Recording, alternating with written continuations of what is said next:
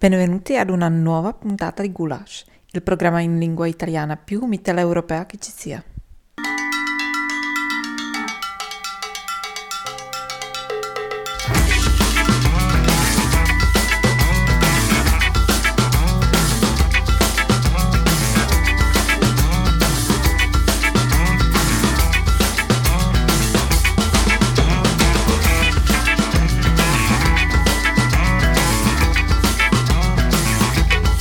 Allora, a un certo punto questo annuncio doveva arrivare, probabilmente questa è la penultima puntata di Gulash. Questa è Gulash, questa è Samba Radio, questa è Radio Fragola, sono, io sono Tino e poi con me c'è anche il mio collega, nonché amico. Francesco.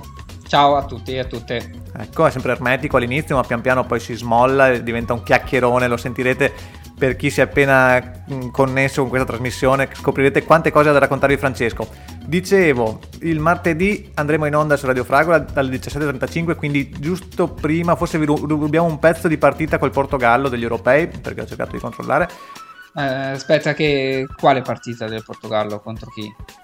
Non mi ricordo, non mi ricordo bene, Portogallo contro qualcuno. Vabbè, ma quelle poss- su, a cui non ci possiamo sovrapporre sono quelle della nazionale italiana, giusto? Le altre chi se ne frega. Esattamente, infatti mercoledì ci ascoltate su Samba Radio alle 19, sentite la puntata pim pim pim, piena di energia e poi vi preparate per guardare la nostra nazionale, anche se noi, come diciamo sempre, siamo internazionalisti, un po' di interesse verso la nostra nazionale di calcio ce l'abbiamo. Posso dirlo Francesco? No, cioè, assolutamente, cioè, gli europei si tifa nazionale italiana e basta, cioè, dobbiamo vincere a tutti i costi.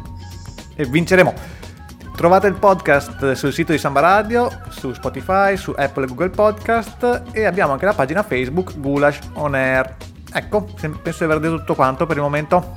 Quindi adesso vi preannuncio i temi di questa penultima puntata di Gulash per eh, questa stagione affittasi gratis case a Canal San Bovo, quindi siamo in Trentino, nella zona del Primiero, vi spiegheremo che insomma ci sono appartamenti gratis a determinate condizioni ma senza pagare. La storia dell'atleta Zdena Kopkova o Kopkova, è un'atleta eh, cecoslovacca molto importante di cui vi racconteremo. Eh, e poi andiamo in Sudtirol la notte dei fuochi in Sudtirol c'è la solita ricorrenza tra l'11 e il 12 giugno e vi ricordiamo insomma l'episodio accaduto nel 61 eh, di questa notte dei fuochi ne parleremo poi. E infine il Bloomsday a Trieste quindi uniamo Trieste con James Joyce e il suo capolavoro la sua opera più importante l'Ulisse. Il, il Bloomsday che viene tradizionalmente celebrato eh, a Dublino dove si svolge il romanzo, ma anche a Trieste, anche a Trieste ci sono delle iniziative. Quindi adesso sapete di cosa parliamo, se non vi interessa, se non ve ne frega niente, siete ancora in tempo a scollegarvi, altrimenti preparatevi ascoltando John Baptist con il brano Freedom. When I move my body just like this, I don't know why, but I feel like freedom.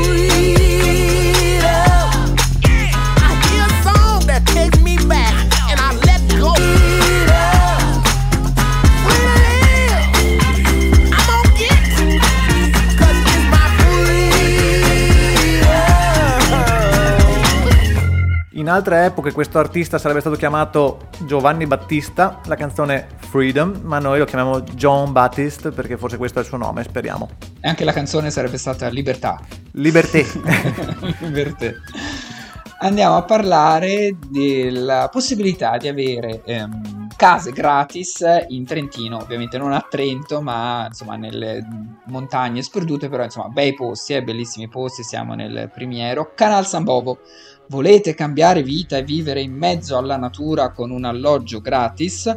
Potete partecipare al bando pubblico per 5 appartamenti gratuiti per 4 anni a Canal San Bovo, perché anche la Valle del Vanoi prenderà parte al progetto Co-Living per il ripopolamento dei piccoli paesi del Trentino. Un progetto eh, pilota è già stato sperimentato in modo positivo di recente a Luserna, eh, quindi siamo nel zona Lavarone, altopiano di Lavarone, e che ora invece si sta allargando ad altri comuni del Trentino. Non vogliamo calare nulla dall'alto, bensì vogliamo che il progetto sia conosciuto e condiviso dalla comunità. Queste le parole dell'assessora alla salute, politiche sociali, disabilità e famiglia che questa mattina eh, ha incontrato gli abitanti di Cauria eh, di Canal San Bovo. L'assessora Segnana eh, quindi ha voluto spiegare alla cittadinanza il valore di questo progetto che vuole immettere nella comunità nuovi abitanti per far sì che i paesi non si svuotino e di conseguenza vengano a mancare servizi essenziali. Quindi come funziona questa cosa? vengono concessi in comodato gratuito per 4 anni 5 appartamenti, eh? Cioè ogni famiglia può prenderne uno, non è che uno ne prende 5 tutti su un colpo. E poi specula e fa pagare affitti alti, fa Airbnb. allora, questi tre appartamenti, cioè questi 5 appartamenti sono 3 ITEA, che per quelli che non sono della provincia di Trento forse non vorrà dire niente, ma insomma sono le case eh, pubbliche. Sì, case e due di edilizia popolare. Esattamente. E due di proprietà di Canal San Bovo, del signor Canal San Bovo, no, del comune, penso di Canal San Bovo, che si trovano uno proprio a Canal San Bovo e uno nella frazione di Prade e tre a Caoria. Posti bellissimi, non, non, so se ci sono mai stato, ma me li immagino belli perché in Trentino è tutto tutto bello. Eh, comunque quella zona lì è particolarmente bella, siamo, no, adesso non voglio dire cavolate, geografia comunque zona eh, Pale di San Martino, la comunità di Primiero, eh, insomma è molto bella. La magnifica comunità di Primiero. Le famiglie verranno selezionate in base al loro curriculum abitativo sociale, e cioè sulla base del loro impegno a divenire risorsa per la comunità e partecipare con spirito collaborativo al bene comune. La selezione delle famiglie, quindi sulla base del curriculum sociale, sarà a cura di una specifica commissione nominata dalla comunità di Primiero. Tutto, qui cito quello che dice qualcuno, è nato, anzi l'assessora, l'assessora Segnana, tutto è nato dalla disponibilità di alloggi sfitti di proprietà eh, di ITEA e dal problema dello spopolamento di alcuni territori trentini. Abbiamo unito domanda e offerta proprio seguendo le magiche leggi del mercato, questa ultima cosa l'ho detta io. Chissà se c'è un uh, modello da compilare per fare questo curriculum sociale, perché questo concetto del curriculum sociale è curioso, no?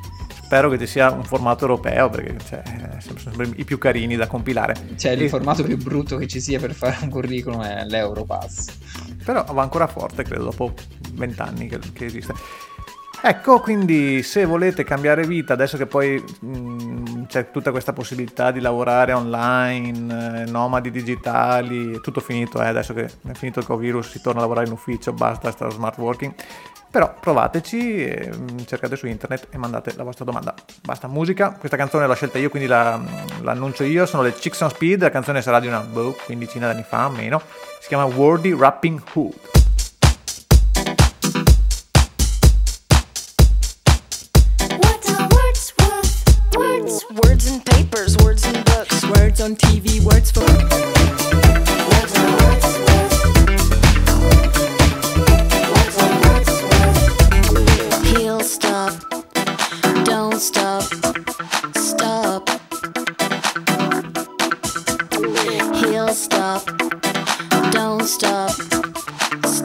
Le Chicks on Speed con Wordy Rapping Hood. Siamo tornati a Gulash, sempre su Samba Radio e Radio Fragola e parliamo sempre di sport ormai, sempre una rubrica fissa, ma grandi storie di sport, Sto- sport che ha anche significato sociale, politico, culturale, storico, giusto Tino? Cioè noi diamo la possibilità alle persone di seguire lo sport, che di solito è qualcosa di leggero, ma offrendo cultura, quindi queste persone possono sentirsi migliori e andare al bar e dire ma sa tu che sport è anche cultura, così si dice.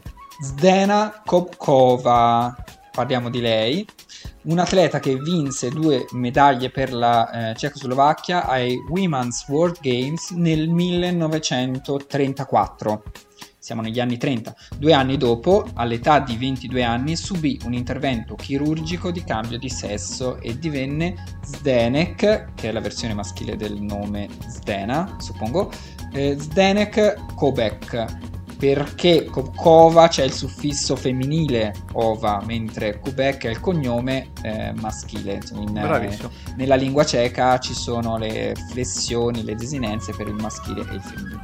Due cose qui eh, sì, il nome diventa Zdeniek, anche il nostro grandissimo allenatore Zdeniek Zeman, noi lo chiamiamo sempre Zdenek in Italia, ma ha scoperto che è Zdeniek. E poi questa cosa dell'ova faremo un blocco magari la prossima puntata perché hanno cambiato la legge, quindi adesso non è più obbligatorio avere ova alla fine. Perché era Ma questa- obbligatorio, ok. sì. Ne parleremo, ne parleremo. E quindi eh, la- al tempo Zdena Kopkova, quando era ancora così, nata nel dicembre 1913 da una famiglia povera, è stata la migliore runner eh, della Cecoslovacchia negli anni 30 e tra le migliori atlete al mondo. Nel 1934 vinse 5 titoli nazionali nei 100, 200 e 800 metri, oltre che nel salto in alto e in lungo. Pensate un po'. Quasi come Maria Canins, multidisciplinare, eh, di cui abbiamo parlato la settimana scorsa. Quel giugno del ehm, 34 eh, ha stabilito il suo primo record mondiale negli 800 metri piani. Il successivo record mondiale di Zdena è arrivato nella staffetta mista.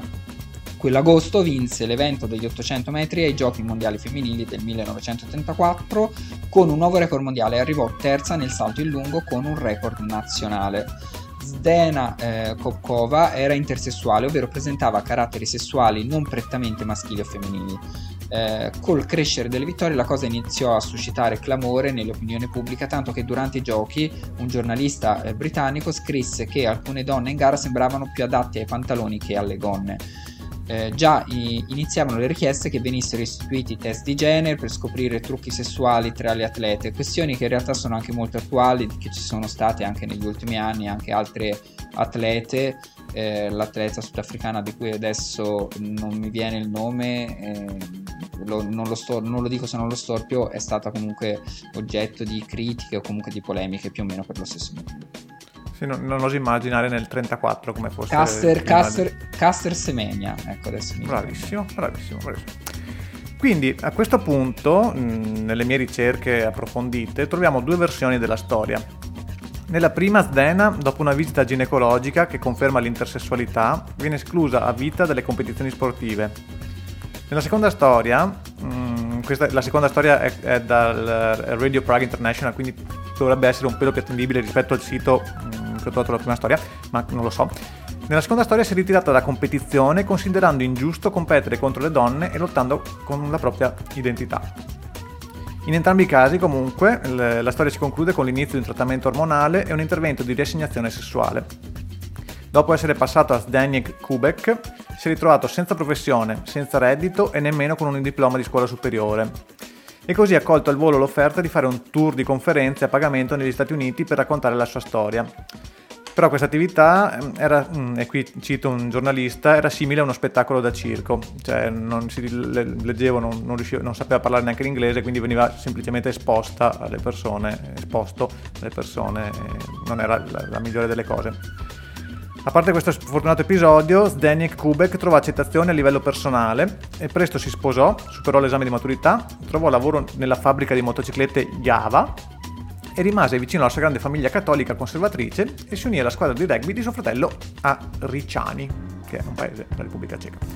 Bella storia, bella storia di eh, prima Zdena Kopkova, poi diventata Zdeněk Kubek, più o meno i nomi storpiati, ma insomma ci siamo capiti. Ascoltiamo della musica adesso con Little Sims, eh, il brano è Woman, assieme Little Sims a Cleo Soul. Niger women got the melanin dripping. L O N D O N city girl living in the back, looking like fire chili pepper. You Yoruba girl tougher than imperial leather. He was getting. you don't really get greatness without sacrifice. You don't get good things without a little bit of pain. And how happiness is the substitute for the emptiness that you can sometimes feel on the other side. Little Sims e Cleo Soul con il brano Woman, torniamo su Gulash e parliamo adesso della Notte dei Fuochi, Feuernacht, in Südtirol. Se vi siete appena sintonizzati, sappiate che questa che state ascoltando è la penultima puntata della stagione prima che ci prendiamo una piccola pausa estiva o magari scompariremo per sempre, chi lo sa. Cioè, magari i poteri forti fin- prenderanno questa occasione. Eh, dobbiamo, capire, dobbiamo, capire, il nostro editore che cosa deciderà di fare, insomma ancora noi non lo sappiamo, insomma, perché abbiamo, abbiamo, dato fastidio a molti e molte eh, in queste settimane, quindi rischiamo di essere censurati questo in più ci hanno offerto anche la mh, presentazione di Striscia la Notizia quindi dobbiamo capire se vogliamo fare questo o quello. Vedremo vedremo un attimo. Come veline comunque in realtà. La notte dei fuochi. Con l'espressione notte dei fuochi si indica la notte tra l'11 e il 12 giugno 61, quando un gruppo di terroristi sudtirolesi, aderenti al BAS, Befreiungsausschuss Südtirol, eh, detto bene stavolta, compirono numerosi attentati dinamitati. È bella questa cosa che tu eh, devi pronunciare le parole tedesche che non sai tedesco, io devo pronunciare i nomi ciechi che non so il cieco. È molto radiofonica questa cosa, molto intelligente. Ed è, è tutta studiata a tavolino, tra l'altro. La notte dell'11 giugno è una data simbolica per il Sud Tirol, in cui tradizionalmente vengono accesi su tutto il territorio i cosiddetti fuochi del Sacro Cuore, in ricordo della vittoria di Andreas Hofer contro le truppe francesi napoleoniche. Ed è una cosa che si fa, che si fa tuttora, è eh? una tradizione che vive ancora. La prima esplosione si registrò a luna di notte nel centro di Bolzano, seguita nelle due ore successive da altre 46 che abbatterono decine di tralicci dell'alta tensione. C'è anche una versione che riporta che vi furono 350 ordigni, signora mia.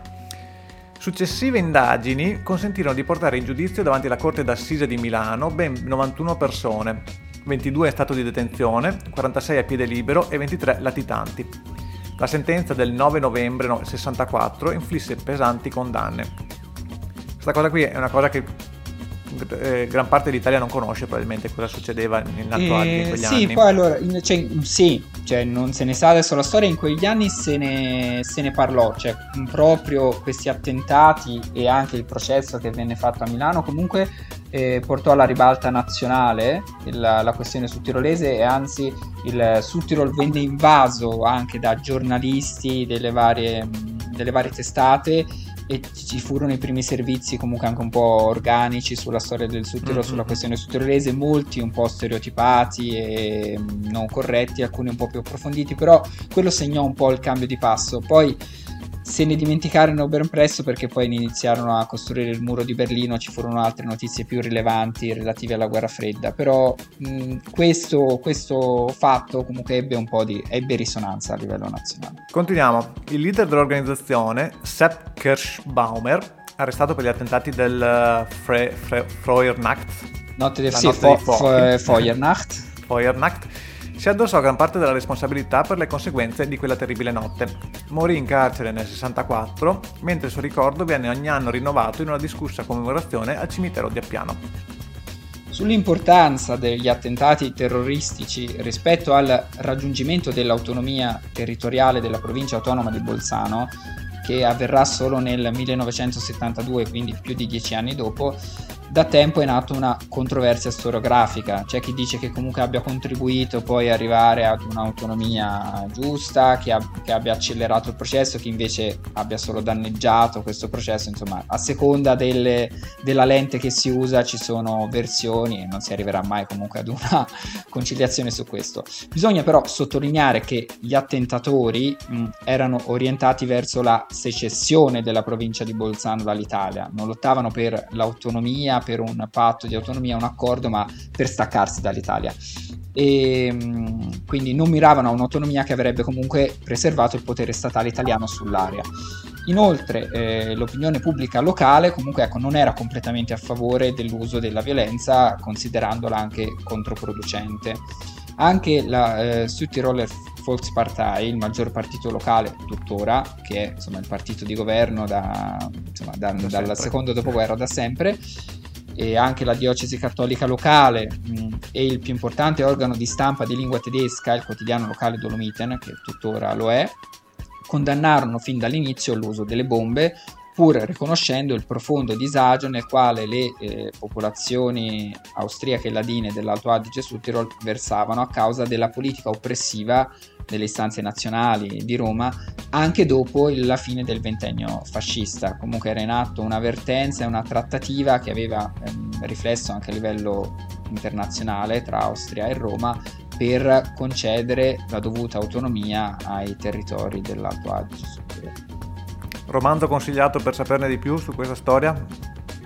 Io lo so. Uh, vabbè, Eva dorme. Bravissimo, sicuramente, bravissimo. Sicuramente Eva, Eva, dorme, in cui si parla anche proprio della, della Feuernacht, anche di quelle periodo e poi delle trattative, dei, del, dell'accordo poi che è chiamato anche il pacchetto dell'autonomia che arrivò nel 1972, che poi di fatto staccò la provincia di Bolzano dalla provincia di Trento e diventarono due province autonome che chi sta fuori dal Trentino Alto Adige non ci capisce niente, sono 20 regioni però poi anche i dati ad esempio del Covid sono sempre 21 perché la provincia di Bolzano e la provincia di Trento sono completamente separate, contano le province e non la regione. Eva dorme Francesca Melandri. Se lo Eva no, dorme di Francesca Melandri. Ascoltiamo della musica. Eh, Big Wild, Yuna e Kabu nel brano Empty Room. You've got a hollow soul, I feel the love is missing. The color in your eyes is something I've been wishing. Put the burden on my back, holding on to what we had.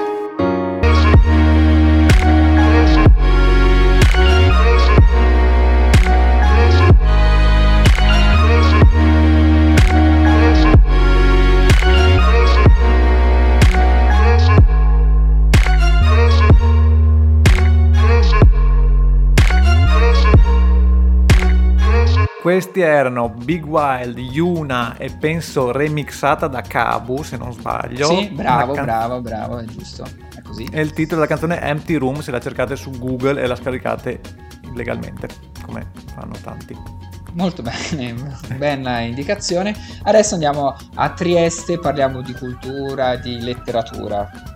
Eh, il 12 giugno a Trieste è iniziato il Bloomsday, la rassegna dedicata all'autore irlandese James Joyce, che a lungo è vissuto, per chi non lo sapesse, nel capoluogo giuliano.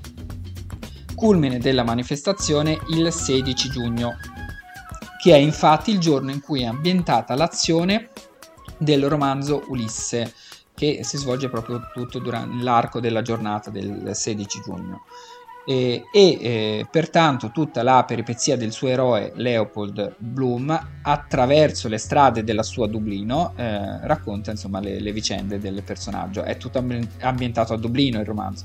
Infatti il Bloomsday c'è anche a Dublino. Io ho partecipato eh, tantissimi anni fa al vero Bloomsday a Dublino. Ero il 16 giugno del 2000, boh, 2006 non so 2006 eh, era, era, era, l'anno del, del mondiale. Po, po, po, po, po, ah. Sì, esatto, era quello. Sì, sì. E, c'era e, ancora Leopold Bloom vivo lì, presente e, a festeggiare, no? Sì, certo, come no. Comunque c'erano quindi le, degli attori che leggevano, interpretavano dei passi del romanzo. Io non capivo una mazza perché il mio inglese fa schifo adesso, faceva schifo anche allora. E quindi ero lì, facevo finta di darmi un tono, di seguire, non capivo niente. Però questo è il Bloomsday di Trieste, dove forse capirei qualcosa, perché mi immagino che magari non lo fanno in, in inglese. Per tre giorni Trieste è animata da incontri, spettacoli, conferenze, concerti, installazioni e mostre d'arte a tema negli spazi della Sala Luttazzi, Antico Caffè San Marco e Sala Veruda. E proprio la sala espositiva del comune di Trieste, promotore dell'evento, ha ospitato alle 16 di lunedì l'apertura ufficiale dell'edizione, incentrata quest'anno su due episodi. Il primo, Telemaco la torre, e il quarto, eh, Calipso la colazione, con l'inaugurazione della per- eh, personale dell'artista Andy Prisney. Prima, Sembra... prima sull'articolo era, c'era scritto con la vernice dell'artista, della personale dell'artista cioè Disney. Ver- vernissage forse. vernissage che viene tradotto anche vernice, ho scoperto in italiano. O ah, vernice. Sì? Vernice forse sarà. Ma senti, come ai tempi di prima che dicevamo Giovanni Battista. Esattamente. esatto, sì. Sembra che eh, Joyce scelse eh, questa data, quella del 16 giugno, con una eh, motivazione molto romantica. Infatti il 16 giugno del 1904 lo scrittore uscì per la prima volta con Nora Barnacle, la donna che poi avrebbe sposato e con cui trascorse tutta la sua vita. Famose sono anche le lettere d'amore di Joyce, eh, spesso anche molto piccanti, alla, a sua moglie di cui insomma era innamoratissima che leggeremo in una delle prossime puntate, magari, chi lo sa. In lingua originale con accento irlandese. Però Trieste vuole bene a Joyce da un bel po' di tempo, insomma. Infatti, già il 10 ottobre 93 al Teatro Miela si è svolta la prima lettura integrale dell'Ulisse che sia avvenuta non solo in Italia, questa cosa non ho capito bene cosa voglia dire, negli ultimi anni. Cioè, non solo in Italia, eh, anche rispetto ad altre parti. L'arrivo di James Joyce a Trieste nel 1904 è stato celebrato il 16 giugno 2004 centenario del primo Bloomsday, con l'inaugurazione del Museo Joyce di Trieste e con diverse manifestazioni nei giorni successivi, conferenze, proiezioni, teatro itinerante. Basta, chiudiamo questa, però rimaniamo a Trieste perché c'è un'altra notizia importante da dare, ancora sport, perché alla fine a noi piace lo sport. Abbiamo una eh, notizia che riguarda il tennis tavolo e Matteo Parenzan, diciottenne atleta triestino, rappresenterà l'Italia alle Paralimpiadi in Giappone proprio nel tennis tavolo quindi. Il portacolori dell'ASK di Sgonico si è aggiudicato il viaggio nel sollevante, il sollevante è un modo che si usa noi intellettuali per dire Giappone, sì. sconfiggendo nella finale. E, e, e, tennis tavolo è un modo che usiamo noi intellettuali per dire ping pong. Ping pong. esatto.